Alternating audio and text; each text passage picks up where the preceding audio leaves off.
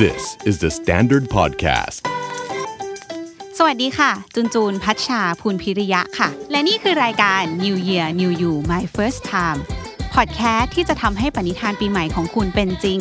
เพราะปณิธานปีใหม่จะสำเร็จได้ ต้องเริ่มจากการมีครั้งแรก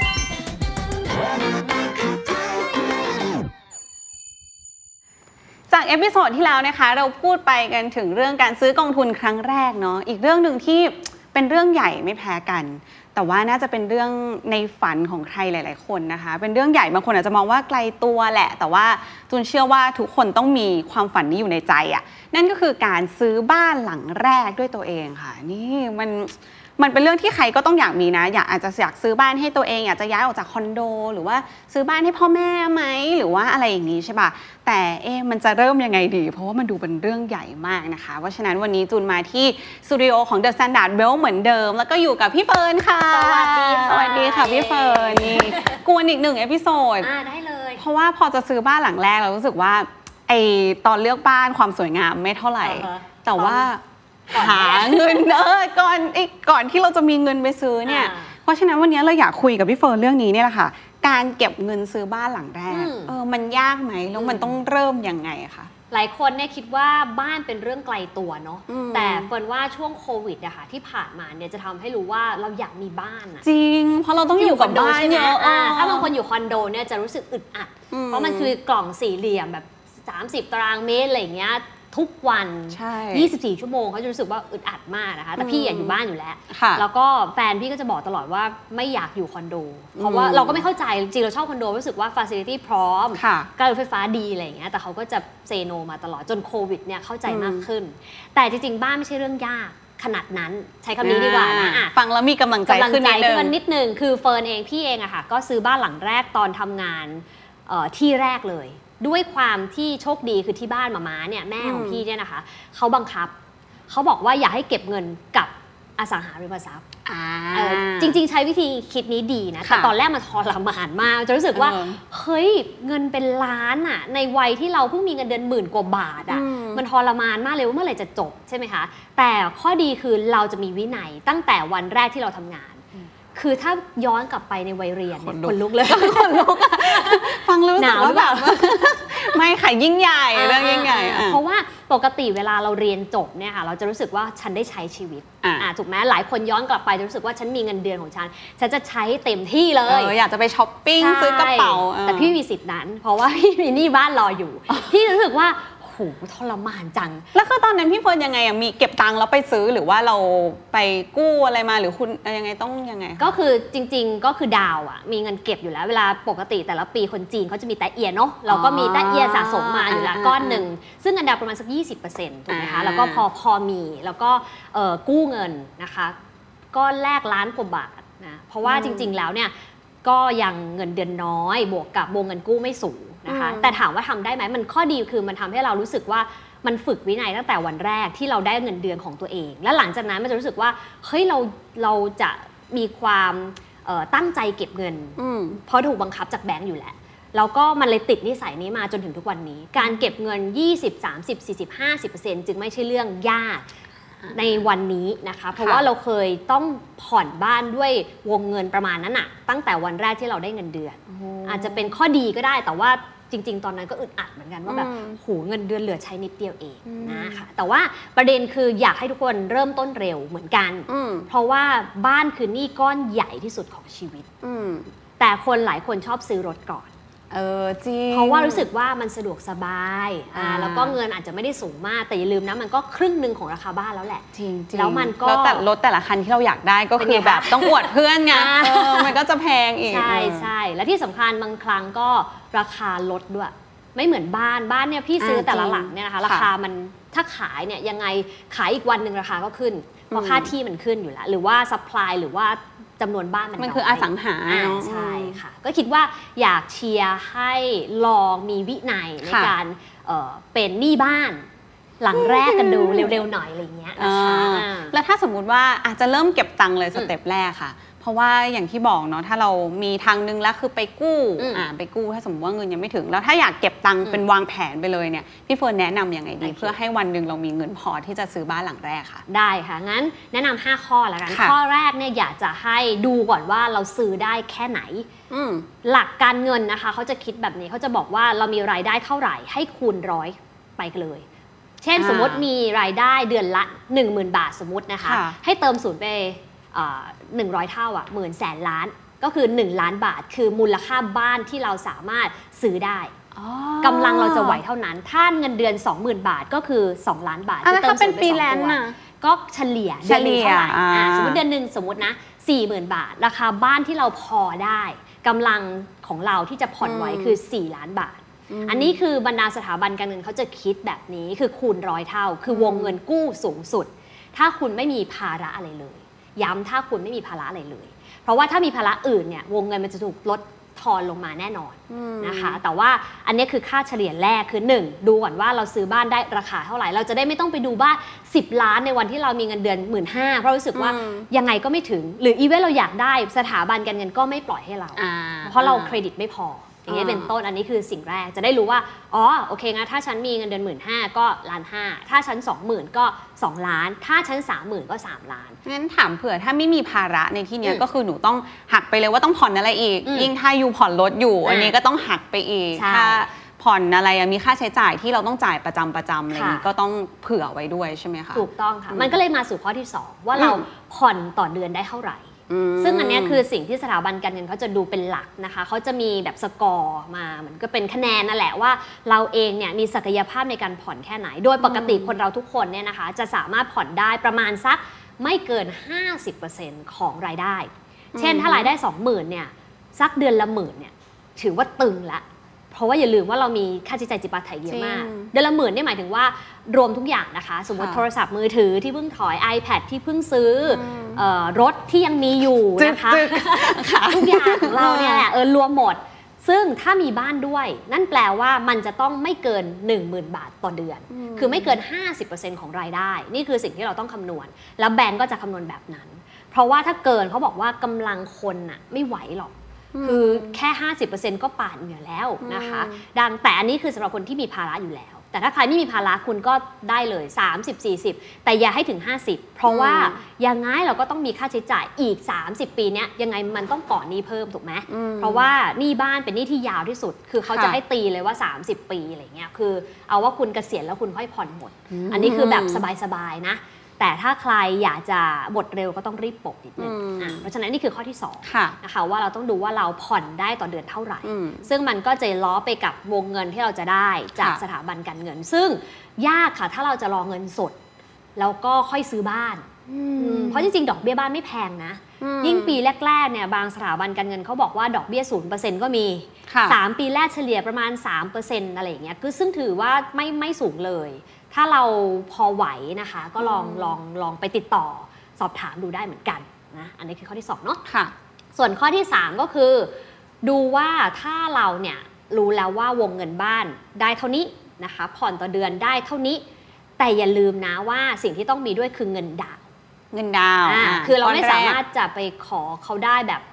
10 ล้าน 5 ล้านหรือ 1 ล้านเต็ม เราต้องมีเงินดาวน์ก่อนนะคะ ซึ่งมันอาจจะผ่อนดาวน์ก็ได้ แต่อย่างของพี่เองเนี่ยนะคะก็ใช้วิธีคือเก็บเงินดาวน์ฝึกเก็บเงินก่อนอ๋อโอคฝึกเก็บเงินจากการเก็บเงินดาวน์ซึ่งแล้วแต่ที่บางส่วนใหญ่ก็จะ 20%อืมเช่นสมมติ 1 ล้านบาทก็จะต้องเก็บเงินดาวน์สัก 2 0 0 0 0นค่ะเราก็ฝึกเก็บก่อนว่าเฮ้ยไหวไหมอืมเออลองใช้เวลาสัก 1 ปีเนี้ยนะ New Year Resolution เนี้ยในการเก็บเงินว่า 2 0 0 0 0 0 ต่อโอ้โหต่อปีก็โหดเหมือนกันนะก็เดือนหนึ่งเป็นหมื่นอะไรอย่างเงี้ยหมื่นกว่า แต่ถ้าถ้าเรากะได้ว่าถ้าประมาณเนี้ยแล้วถ้าเรายังใช้ชีวิตต่อได้อะอันนี้เราน่าจะผ่อนบ้านได้ไม่มีปัญหาแอบอยากแอบอยากถามอืมอะพี่เฟิร์นมีเทคนิคการเก็บเงินดาวน์อันนี้ไหมถ้าอยากได้เงินก้อนจุดอ่าจุดบาทเอาเทคนิคส่วนตัวเลยที่ลองทำตามง่ายๆอะไรอย่างเงี้ยอ่าเหมือนที่เขาชอบบอกกันว่าเก็บแบงค์ห้าสิบหรืออะไรอย่างเงี้ยพี่เฟิร์นอ่ามีมีวิธีที่แบบว่าเวิร์กของพี่ไหมคะพี่ไม่ได้เก็บแบบนั้นแต่พี่อืมอะจะเงินเดือนเข้าปุ๊บเนี่ยเข้าลงทุนเลยอ่า แต่ว่าพี่จะลงทุนในกองทุนรวมที่ความเสี่ยงต่ำอ่าเพราะว่าเรารู้ว่าเดี๋ยวหนึ่งปีเราต้องใช้เงินก้อนนี้ เราจะเสี่ยงสูงไปหุ้นเทคหุ้นจีนเนี่ยไม่ได้ ก็คือความเสี่ยงต่ำแล้วก็สม่ำเสมอใช่ดูเลยว่าเดี๋ยวออกทีเดียวตอนปีหนึ่งถูกต้องามันก็จะได้สักอย่างน้อยมันดีกว่าฝากเงินอืมแต่ถ้าใครรู้สึกกองทุนรวมแบบเฮ้ยเสี่ยงเกินไปให้ไปฝากประจำ อ่าฝากประจำสมมติเรากะว่า 1 ปีก็ฝากประค่ะจำ12 เดือนมันก็ล็อกอยู่แล้วอืมหรือถ้า 2 ปีก็ 24 เดือนแบบเนี้ยอืมหรือตอนนี้ที่น่าสนใจคือ e-saving อะค่ะ e-saving คือเงินฝากอิเล็กทรอนิกส์ที่เขาให้เปิดบัญชีผ่าน ออนไลน์ only อ๋ออ่าอ่าอ่าคุ้นๆที่มันจะใช่ดอกเบี้ยสูงกว่า ดอกเบี้ยสูงกว่าอ่ที่ไปเปิดที่แบงค์ทั้งนั้นเลย แล้วค่ะบางที่ดอกเบี้ยสูงกว่าเป็นเท่าตัวนะคะอืมสมมติแบงค์ให้ 0.5 นี่ให้ 1%อะไรอย่างเงี้ยอ่าเออคือมันต่างกันด้วยแค่ใช้ดิจิตอลเพราะว่าเขาไม่มีคนที่ต้องมานั่งเปลืองคนอะไรอย่างเงี้ย ก็แล้วเห็นเขาช่วยมีได้แบบฟังก์ชันแบบเข้าไปปุ๊บช็อปปุ๊บแบ่งเก็บเลยอะไรอย่างงี้ด้วยใช่ไหมค่ะอ่าใช้ใช้สิ่งเนี้ยให้เป็นประโยชน์นะคะ สร้างวินัยให้กับตัวเองโอเคค่ะอ่านะคะ นี่คือเงินดาวน์เนาะค่ะ ส่วนข้อทีสี่ 4 คือโปะได้โปะโปะข้อได้ดีโปะของบ้านคือลดต้นลดดอก ต่างจากรถ รถเนี่ยเป็น flat rate แปลว่าคุณสมมติคุณกู้ 4 ปีเนาะค่ะ48 งวดอย่างเงี้ยยังไงก็ต้องพยายามจ่ายให้ครบ 48 งวด ไม่ต้องไปโปะ เพราะอ่าโปะไปยังไงเขาก็คิดดอกจนถึงเดือนที่อ่าฮะ48 แล้วถ้าคุณอ่าฮะจ่ายเดือนที่ 30 เพื่อจะโปะเนี่ยคุณก็ต้องเสียดอกไปอีก 10 กว่าเดือนอย่างเงี้ยอืมไม่คุ้ม เพราะฉะนั้นรถเนี่ยไม่ควรโปะ แต่บ้านเนี่ยยิ่งโปะเร็วยิ่งดี เชื่อไหมว่าพี่เคยคำตัวเลขแต่ไม่เป๊ะนะคะค่ะแค่เราโปะแค่เดือนละ 500 บาทนะอืมปิดหนี้เร็วเนี่ยหลายปีเลยนะโอ้คือคือเงินเล็กๆน้อยๆเพราะมันลดทั้งต้นทั้งดอกอ่าๆเพราะฉะนั้นเงินทั้งหมดที่เป็นก้อนใหญ่มันจะถูกทอนลงเรื่อยอืๆมีเงินแบบเพิ่ม 500 บาทก็ไปโปะพันหนึ่งโปะโบนัสมาโปะแบบเนี้ยเป็นต้นอ๋อโชคดีพี่เองก็เป็นมนุษย์ ขี้งกดีค่ะ ก็เลยโปะได้เร็วบ้านหลังแรกเนี่ยอ่าใช้เวลาผ่อนไม่เกิน 10 ปีอ่าเออซึ่งพี่ที่เขายื่นโฉนดวันนั้นน่ะมันจะรู้สึกว่าเราเป็นไทยเออเออเออเรารู้สึกแบบยินดีด้วยนะคะโฉนดเป็นของคุณอย่างเงี้ย ชีวิตรู้สึกแบบเฮ้ยเป็นอิสระแล้วฉันไม่ต้องเป็นหนี้เออคือข้อดีอย่างหนึ่งคือเราเป็นคนกลัวหนี้ด้วย ค่ะ ถ้ามีนิสัยกลัวหนี้เนี่ยมันจะพยายามหาทางให้แบบสตัวร้างเองรายได้แบบหลุดพ้นเพิ่มจากสิ่งนี้แล้วเร็ววงจรนี้ไปไกลๆจากฉันเออเธอะเอออะไรอย่างเงี้ยเป็นต้นนะคะ แต่ว่าโอเคมันต้องมีวินัยก่อนค่ะนะคะแล้วก็พยายามหารายได้ เพื่อมาใช้จ่ายตรงนี้ด้วยอืม นะคะเอ่อดังนั้นโปะได้โปะนะคะห้าร้อยพันหนึ่งโปะไป แล้วสุดท้ายอย่าลืมว่ามันมีค่าใช้จ่ายอื่นด้วย อืม บ้านมันไม่ได้มีแค่ ซื้อบ้านจบ ต้องแต่งอีกนะเออจริงเฟอร์นิเจอร์เนี่ยเฟอร์นิเจอร์บางทีก็ปาดเหงื่อเลยนะคะเพราะว่าเราก็อยากได้ของสวยใช่ราคาสูงเราก็จะคิดว่านี่มันบ้านเราเราก็อยากลงทุนดีๆใชอะ ออเพราะฉะนั้นมันต้องเผื่อส่วนหนึ่งไว้อืมแต่โดยปกติพวกสถาบันการเงินเขาก็จะให้กู้สำหรับเฟอร์นิเจอร์ได้ด้วยอยู่แล้วนะคะอ๋ออ่าค่ะแต่ว่าส่วนตัวมองว่าหูเฟอร์นิเจอร์มันเป็นของที่แบบมันไม่สร้างคุณค่าเนาะหมายถึงว่ามันซื้อแล้วมันด้อยค่าลงอ่ การที่เราต้องเสียดอกเบี้ยให้มันอะไม่คุ้มอืมส่วนตัวคิดแบบนี้ แต่ว่าบ้านเนี่ยมูลค่ามันเพิ่ม เสียดอกให้มันยังไงมูลค่าก็เพิ่มขึ้นคือคุ้มกว่านะคะเพราะฉะนั้นก็ลองดูว่าสมัยเนี้ยจริงๆมินิมอลได้ก็ดีเห็นไหมอย่างเงี้ยก็สวยแล้วแบบโล่งๆเลยเออเออเอออะเฟอร์นิเจอร์หน้อยๆ สีน้อยๆเหรือ reuse าเอาเฟอร์นิเจอร์เก่าจากคอนโดมาทาสีใหม่ก็ได้ของใหม่ที่ดูแบบอ่าชิคอ่า chic cool coolๆแล้วอย่าง เงี้ย save เงินได้ด้วย ใช่ค่ะ นั่นก็เลยเป็นวิธีการละกันสำหรับใครที่อยากมีบ้านหลังแรกนะคะคำนวณก่อนว่าบ้านเราซื้อได้วงเงินเท่าไหร่ผ่อนต่อเดือนได้แค่ไหนไม่เกิน 50%นะคะ ถ้ามีบ้านอย่างเดียวก็สัก 30-40%ของรายได้ แล้วก็เงินดาวน์ที่ต้องเก็บนะคะ รวมถึงตัวการโปะหนี้แล้วก็เฟอร์นิเจอร์ที่ต้องเตรียมเงินไว้ด้วยเหมือนกันอืมอืม เมื่อกี้เห็นพี่เฟิร์นพูดถึงประเด็นการกู้ซื้อบ้านอืมแล้วก็รู้สึกว่าเออมันก็เป็นวิธีที่น่าสนใจเนาะอือฮึแต่ว่าบางคนอาจจะไม่เคยกู้เลย อย่างอ่าหนูอะไม่เคยกู้เลยเลยแล้วอ่าฮะรู้สึกว่าคำว่ากู้มันดูยิ่งใหญ่ช่วยอธิบายให้เข้าใจง่าย ๆ ได้ไหมคะได้ค่ะ จริงๆเนี่ยคนชอบบอกว่าการไปขอสินเชื่อหรือการกู้เนี่ยคือแปลว่าเรามีเครดิตนะอืมดูเหมือนพยายามชวนฝันเนี่ยว่าเฮ้ยคุณเครดิตนะ คุณมีเครดิตอืมแปลว่ามันน่าจะเป็นบวกเพ ราะว่าแบงก์ต้องเชื่อว่าเราจะจ่ายเงินเขาอ่าฮะเขาถึงให้เงินเรามาอ่าฮะถูกไหมคะ เพราะว่าถ้าเราประวัติไม่ดีเขาไม่ให้นะค่ะเขาจะ blacklist นะคะ ถามว่าคนที่ไม่เคยกู้เลยต้องทำยังไงหนึ่งต้องสร้างโปรไฟล์นิดหนึ่งอืมพยายยิ่งถ้าเป็นฟรีแลนซ์นะคะพยายามเอาเงินเข้าบัญชีเดียวอ๋อเพราะว่าถ้าคุณหลายบัญชีสมมติเข้าบัญชี A บ้าง B บ้าง C บ้างแต่ละเดือนไม่เท่ากันเนี่ยอืมแล้วคุณจะไปขอกู้ แบงก์ A เขาจะรู้สึกว่าเฮ้ยคนเนี้ยดูมีความไม่แน่นอนในแง่ของรายได้ ถ้าคุณเข้าบัญชีเดียวมาตลอดอย่างน้อยปีหนึ่งเนี่ยหรือ 6 เดือนเนี่ยเขาจะรู้สึกว่าอะบางที 30,000 บ้าง 20,000 บ้าง4 0 0แต่0 0ยอดบ้ามางตลอดแต่ยอดมาตลอดประมาณเนี่ยเขาจะกะได้ว่ารายได้ของคุณเท่าไหร่อือหือเขาจะให้คุณกู้ได้แค่ไหนอือหือและยอดผ่อนต่อเดือนควรเป็นยังไงค่ะเพราะฉะนั้นสร้างโปรไฟล์ก่อนนะคะ กับถ้าใครมีบัตรเครดิต นั่นคือโปรไฟล์ของคุณที่แบงก์จะดูอืมว่าคุณจ่ายเต็มไหม จ่ายแค่ขั้นต่ำหรือเปล่าอืมอันเนี้ยเขาก็จะดูแล้วว่าสถานการณ์ของผู้กู้รายเนี้ยควรจะให้เงินไปกู้ไหม ดังนั้นสร้างโปรไฟล์ในแง่ของรายได้ส่วนหนึ่ง ถ้าเป็นมนุษย์เงินเดือนก็สบายใจอยู่แล้วไม่มีปัญหา แต่ว่าส่วนหนึ่งคือบรรดาหนี้ที่เคยก่อ อย่างเช่น บัตรเครดิตเนี่ยพยายามโปะหรือว่าพยายามจ่ายเต็มวงเงินดีกว่าอืมที่จ่ายแค่ขั้นต่ำเพราะมันจะทำให้เรากู้ยากขึ้นยิ่งค่ะเศรษฐกิจแบบเนี้ยอาจจะยาก แต่ข้อดีของการซื้อบ้านตอนนี้คือรู้อะไรรู้ไหมคะอะไรคะมันมี 2 อย่าง หนึ่งคือมีการขายบ้านในราคาถูกเยอะมากอ่าเพราะเศรษฐกิจไม่ค่อยดี โปรเยอะมาก เขาต้องปล่อยของ คือคนที่ทำบ้านมาแล้วเนี่ยเขาเขาลงทุนไปแล้วเนี่ยพวก developer ค่ะอืมนักพัฒนาสังหาริมทรัพย์ยังไงเขาต้องปล่อยของออกมา เขาอืจะมไม่ปล่อยให้เป็นบ้านเดี่ยว บ้านทาวน์เฮาส์บ้านแฝดเนี่ยนานเกินไปค่ะพอบ้านไม่มีคนอยู่มันจะกลายเป็นบ้านที่โซเอมอถูกใช่ไหมมันก็เสื่อมสภาพไป อันนี้คือข้อดีหนึ่งสองก็คือดอกเบี้ยต่ำม ดอกเบี้ยปี 2 ปีเนี่ยจะต่ำอีกนาน เพราะฉะนั้นคุณจะได้ต้นทุนที่ต่ำนะคะ ถ้าไปรอเศรษฐกิจดีๆเนี่ยรับรองดอกเบี้ยก็จะขึ้นไปตามภาวะเศรษฐกิจอืมดังนั้นถ้าถามว่าอยากมีบ้านหลังแรก ช่วงนี้เป็นช่วงที่ดีสำหรับใครจะเริ่มต้นอ่า ค่ะวันนี้ขอบคุณพี่เฟิร์นมากเลยนะคะ หวังว่า 5 ข้อที่พี่เฟิร์นบอกไปเนาะก็ค่อนข้างครอบคลุมอืมค่อนข้างแบบว่าฟังแล้วรู้สึกว่าเป็นรากฐานในการจะลงทุนซื้อบ้านหลังแรกของตัวเองได้นะคะ ก็เป็นกำลังใจให้ละกันสำหรับใครที่ New Year Resolution ปีนี้อยากจะมีบ้านเป็นของตัวเองครั้งแรกนะคะ